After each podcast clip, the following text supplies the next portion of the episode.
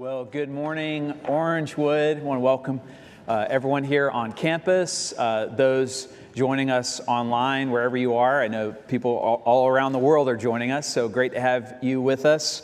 Um, today we are in Matthew 7. Uh, in these final words of the Sermon on the Mount.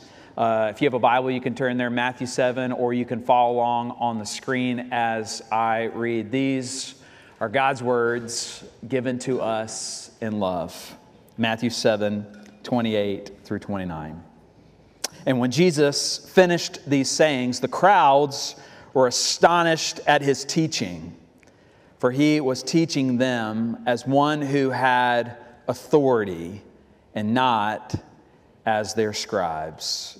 This is the word of the Lord. Before you take a seat, would you pray with me?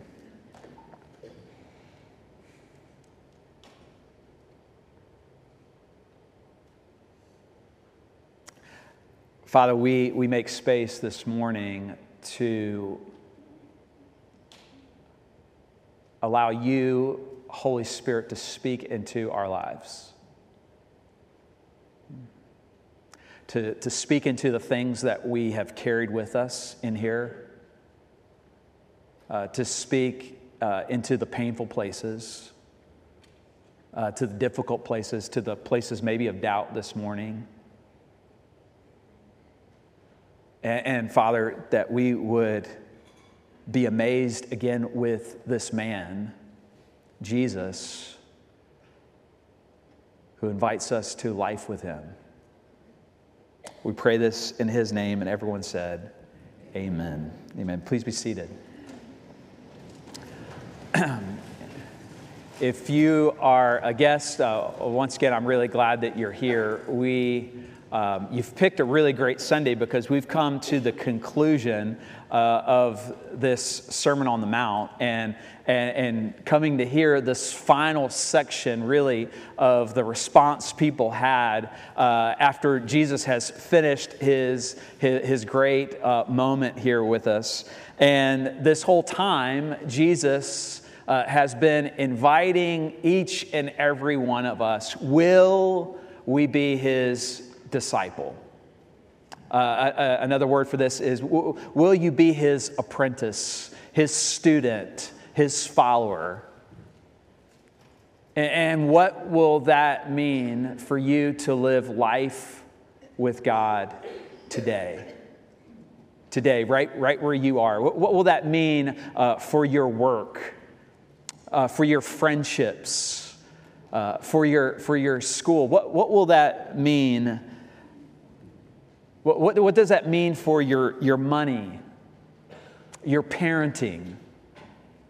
Uh, what, what, does it mean for the various relationships uh, that are in your life? What, what, about the difficult places that we carry? What, what would it mean to live life with God today? How do I become a person shaped by grace?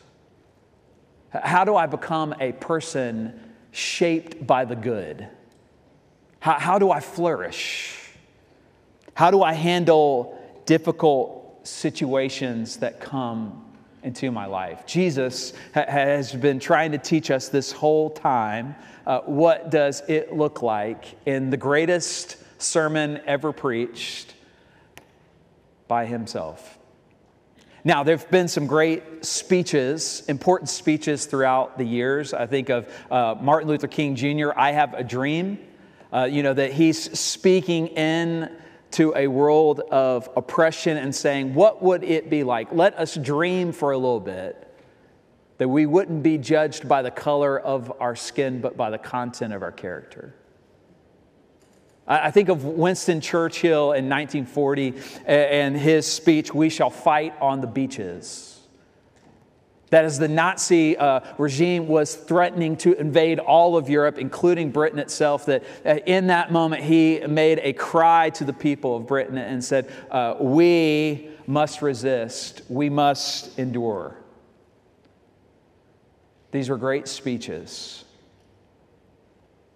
but none and no one compares to Jesus. How did Jesus change the world? He changed the world because he offered a different way to life through him. Jesus has been on a quest this whole sermon uh, for us to see that the old ways are not working. Tyler, the old ways are not working. But what happens is uh, the old ways are the only thing that I know. We have an opportunity, friends, to become Jesus' disciples, his followers, so that we can experience life in the kingdom of God. Jesus says there's, there's really two ways for us to live. Two ways for us to live. He, he talks a little bit and gives us a picture of it uh, in the Gospel of Luke. Uh, he's telling a parable, a story about when the seed of the gospel goes forth and, and what can happen. He says this in Luke 8. And as for the seed that fell among the thorns, they are those who hear, but as they go on their way, they are choked by the cares and riches and pleasures of life, and their fruit does not mature. Anyone here feel like life is being choked out? What's interesting in this passage is uh, Jesus is giving this parable, this story, but it is so true. He's saying there is a way you can live, but you could also, in that moment, not really be living. He tells here about uh, this kind of life, this, this, Greek word here in the pleasures of life. This Greek word life is bios. And you may recognize that word, it's where we get our word biology, the study of life. And, he says here, uh, this parable, that you and I could have bios, but we could feel like we're being choked by life. We're among the thorns.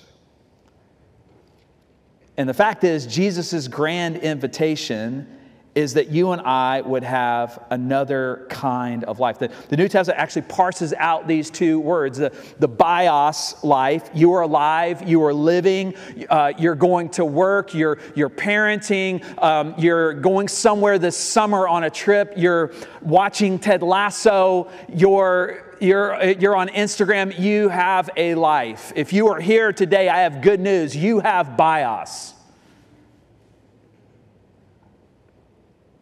But Jesus says, there is another kind of life available to you and me. And the Greek word zoe is the other Greek word we find in the New Testament for life. But this was a certain kind of life available to every person who wants it through Jesus. This is Jesus' invitation. The thief comes only to steal, kill, and destroy. I came that they may have life, Zoe, and have it abundantly. Uh, the thief he's talking about here is the evil one, the devil who wants you and me to be caught in bios life, just living life, just uh, where life is crowded out. That's where he wants you and me to live. He wants us to live where the pressures of life are overwhelming you. Uh, he, he wants you to live where the disappointments of life are consuming you, where the fears are waking you up. The thief wants to destroy you from the inside out. Jesus says, I am offering you the grand invitation to Zoe life in me. To not just ordinary, stressed out, restless, day to day survival. A life where you can live under the care and protection of your heavenly Father. Uh, Jesus says, I am the way, I am the door, I am the good shepherd. And we'll start talking about those I ams of Jesus next week. Friends, you and I are invited into another kind of life as Jesus' disciples. The question is how do we step into that kind of Zoe life? Well, we see a picture here, a couple qualities of these people here uh, at the Sermon on the Mount. As Jesus has just finished, uh, what is their response? Uh, look at verse 28. It says this and when Jesus finished these sayings, the crowds were astonished at his teaching. It says here that upon hearing his words, they were astonished. Now, that's an okay word. Um, it's a bit unclear. What does it mean to be astonished? But uh, I, I actually like it better translated amazed. They were, they were amazed at his teaching. And actually, this, this word that's used, it's, it's, not only that they were amazed, it, it carries with it this idea that they were, they were amazed and they were overwhelmed. Uh, almost uh, emotion had come over them, that they, they were almost brought to tears upon hearing this man. Maybe you've had a moment in your life where you were amazed, overwhelmed I, think of uh, every time uh, one of our three kids was born, I was amazed and overwhelmed. Un- unbelievable. It tells us here, and they were amazed at his teaching. There was something about his words, there was something about what he said in this speech, in this sermon, that still resonates today.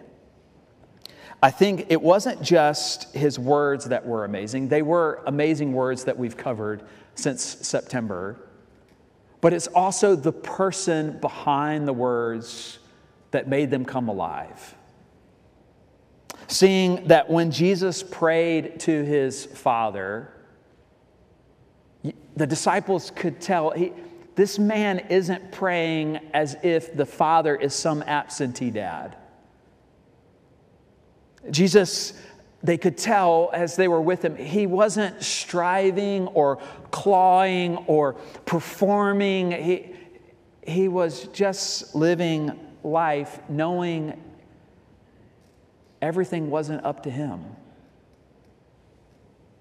The disciples could tell that Jesus knew his Father in such a way that as he offered up his prayers, that he knew that his father was good and that he was seen and he was known and he was loved. There, were, there, was, there was something about how he carried himself where it was so clear to those listening oh, this, this man is never, he's never alone. His father's with him. The disciples were amazed because it seemed like there wasn't an ounce of worry in his body. That, that he said, uh, Look at the birds in the air. Uh, look at the lilies in the field. Uh, that when he brought those up, those were not observation exercises. It was true in the bones of his being that he knew life with God under his care and protection. Now, what happens is you might almost be led to believe Jesus was out of touch with reality but he knew the brokenness of this world. When he told us not to worry, he knew that each day was sufficient with its own trouble. Don't we know this? That uh, Jesus said, uh, you, you don't need to bring future worry and what's out there into the present. There, there's enough worry here in the present day, there's enough in that suitcase to unpack.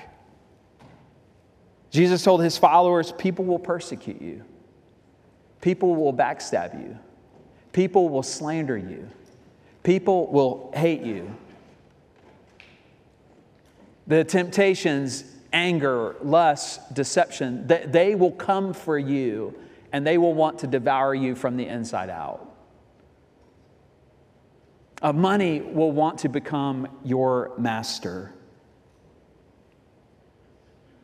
But follow me, obey me, listen to my teaching, let me lead your life.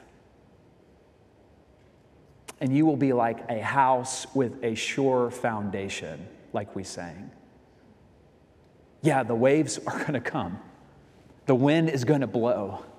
The sand underneath the foundation is going to try eroding away.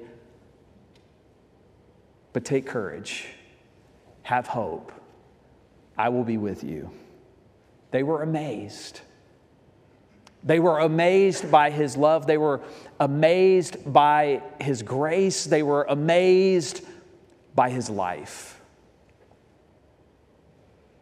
Many of you may know uh, the name Andrew Garfield. He's an actor. He's been in a lot of blockbuster movies, and I think he's been nominated, if not won, several awards. Um, but he was getting ready for a, a film coming up um, called Silence, where he was playing a Catholic Jesuit. And he uh, began looking into the spiritual exercises of St. Ignatius uh, to kind of get ready for the part. And after the movie was over, um, they, they began to interview him about, hey, how did you get ready for the part? What did you learn? And, uh, and he shared a little bit about the impact that those exercises had on him. And this is what he said There were so many things in the spiritual exercises that changed me and transformed me, that showed me who I was and where I believe God wants me to be. What was really easy was falling in love with this person, was falling in love with Jesus Christ. That was the most surprising thing. Andrew Garfield was amazed. It says it was not only his teaching, but it was his life. There's a person behind the teaching that we begin to see. I don't know if you've heard the phrase, don't ever meet your heroes. It's a, it's a phrase offered to you in consolation of you, you've read some book that transformed your life, or you listened to a podcast and you've said, Man, what would it be like if I could meet this person? And then you have the haunting, harsh reality of actually meeting them, and you realize they're not the same person in the book. Uh, you realize maybe they're a jerk in real life. And there is a massive chasm between what you read in the book and what you are experiencing in real life. But what we learn, as Garfield has told us, Andrew Garfield, it is easy falling in love with Jesus. Be amazed. Be amazed. Jesus' grand invitation, he says, I've come to give you life. But the only way Zoe life begins to grow in us is not only that we are amazed, but we learn here uh, the other quality from these uh, people in the crowd is they were giving over authority of their life to Jesus. Look at what it says in verse 29. For Jesus was teaching them as one who had authority and not as their scribes. This is a question that I have in my own home. Um, I offer various teachings uh, to my kids. Um, I offer various lessons to my kids, but I wonder sometimes do I actually have any authority? Um, that there are moments that go by where I'll offer pearls of wisdom, uh, insights, amazing things into life, and I have at moments said, Is anyone listening to me? Maybe you've been there. Uh, maybe in your job you've wondered sometimes uh, Does anyone listen to me? This is Matthew's way of making the distinction between the crowd and disciples. In fact, Matthew uh, has, is going to use the word crowd 49 times in his gospel. This is part of what it means to be a follower of Jesus. Am I part of the crowd or am I a disciple? We actually see this, uh, you know, w- there is no such thing as chapter breaks. I know those exist in your Bible, but when Matthew first wrote his gospel, it, it is seamless thought. And so this is what we read if we take out the chapter break uh, right at the beginning of the Sermon on the Mount. It says this And great crowds followed him from Galilee and the Decapolis, and from Jerusalem and Judea, and from beyond the Jordan. Seeing the crowds, he went up on the mountain, and when he sat down, his disciples came to him. The crowd and disciples. There were, there were lots of crowds throughout the Gospels listening in, uh, longing to hear from, from Jesus and what he had to say, but it was the disciples who were giving him authority. And as it says in verse 29, authority unlike the other teachers. There was, there was something about his teaching. There was something about his life. There was something about the invitation that he was giving to those who were listening that was different. Uh, John Stott uh, highlights this distinction. He says this The scribes are self effacing, Jesus is self advancing. They point away from themselves and say, That is the truth as far as I perceive it. Follow it. Jesus says, I am the truth. Follow me. Disciples want a leader to their life. Crowds want an assistant for their life. Crowds have determined the outcomes of how they view their life should go. And if Jesus can help us get there, then that sounds great. Disciples, as Dallas Willard says, are learning to abandon the outcomes of their lives to Jesus? That's a question for you this week. Where do I need to abandon the outcomes of my life to Jesus? How do you know if Jesus is the leader or if Jesus is the assistant of your life. You'll know if you've stopped asking ifs. You're no longer saying, Well, Jesus, I'll give you authority if you help me get to the place I want to financially. Jesus, I, will give you authority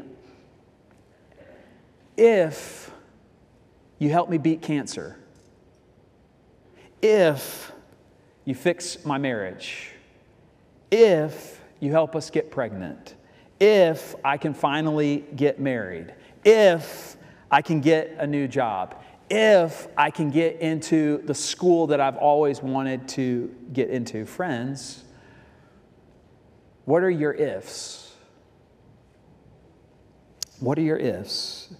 This is what I am trying to even work through in my own life. God, God, where are the ifs that I just keep bringing into our relationship where you are inviting me to be a follower, but I keep determining the direction? Uh, uh all the places you want to provide peace, but I keep telling you, hey, here, Jesus, this is where we're going. What are the ifs that have to be set aside? That's what it means to move from the crowd to be a disciple. Jesus is saying, I'm inviting you into another kind of life. That's his grand invitation. How do we become his disciple? How do we experience this Zoe life? We receive his invitation. This is what he says Come to me Come to me, all who labor and are heavy laden, and I will give you rest. Take my yoke upon you and learn from me, for I am gentle and lowly in heart, and you will find rest for your souls. For my yoke is easy and my burden is light. How, how do we become disciples? As we close the Sermon on the Mount who receive his grand invitation. It says here, we go to Jesus. We leave the crowds. We ask him to untangle us from all the ifs that we've clinged to. Maybe for you today, it is realizing for the very first time that you've been a part of the crowd all this time and you're ready to be a disciple. Jesus says, Come to me, come to me. And then he says, Learn from me. Listen to me. Jesus will teach you. He will, if we will allow him access to our life, he will transform us. Jesus says, Will, will you learn from me? Uh, will, will you allow me space in your soul to operate today? Will you build your life on my teaching? Will you, will you walk with me? Will you, will you become a, a person of, of grace? Will you become a person of justice in this world? Will you become a person of mercy? What, what if your office wasn't just a place where you made money? but it was a giant stewardship God had given you for how you make heaven invade earth. What would it mean for you to be a person of peace this week as you listen to Jesus as he guides you? What would it mean uh, not to get overwhelmed or angry or defeated at news that will inevitably come into your life this week. I have good news for you bad news is coming. But what would that mean?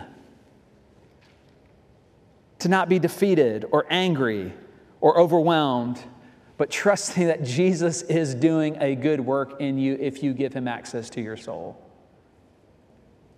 What would it mean to, to, to live this kind of life? Jesus says, Will you receive my grand invitation to life with God through me? What happens this week when something inevitably doesn't go your way? Good news, it's coming. Something is not going your way this week. I promise you that. Uh, what happens uh, this week when you are stuck behind somebody going 15 miles per hour below the speed limit and you can't do nothing. Jesus says, Come to me. Come to me. I am offering you another kind of life. This next week, what happens when there is a relationship conflict in your house? I don't have any relationship conflicts in my house, but uh, maybe you do. What happens when you have a relationship conflict in your house this week with someone you love? How will you respond? How will you make heaven up there come down here? Jesus says, Come to me. Come to me. I am offering you another kind of life. What happens when you get really bad news this week? Disappointing news, frustrating news, maybe something that you have been hoping for and dreaming for, now you know for sure is not going to happen. Jesus says, Come to me. Learn from me. Listen to me. I'm offering you another kind of life. And friends, here is the grand, beautiful promise to that invitation. No matter what comes this week, when all things fall apart, because life is a house of cards is even in that moment to receive that invitation to say, Jesus, you now have access and authority over my life. The promise we receive, we heard.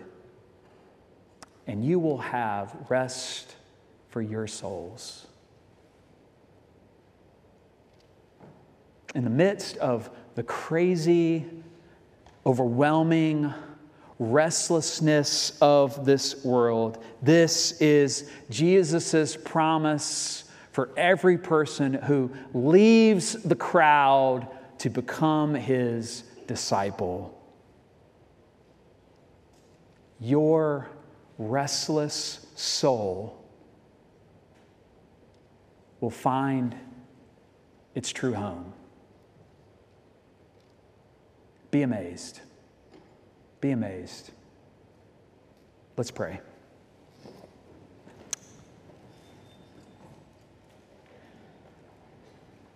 Father, would you today, by your Spirit, amaze us again or for the first time to leave the crowd and the worries that plague us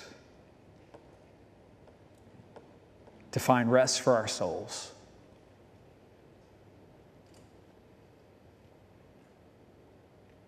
That we would experience life transformation in the one place and from the only person who can change us. Jesus, amaze us. Be our leader, be our guide, be our Savior, because we've put our hope in you. We pray this in Jesus' name. Amen.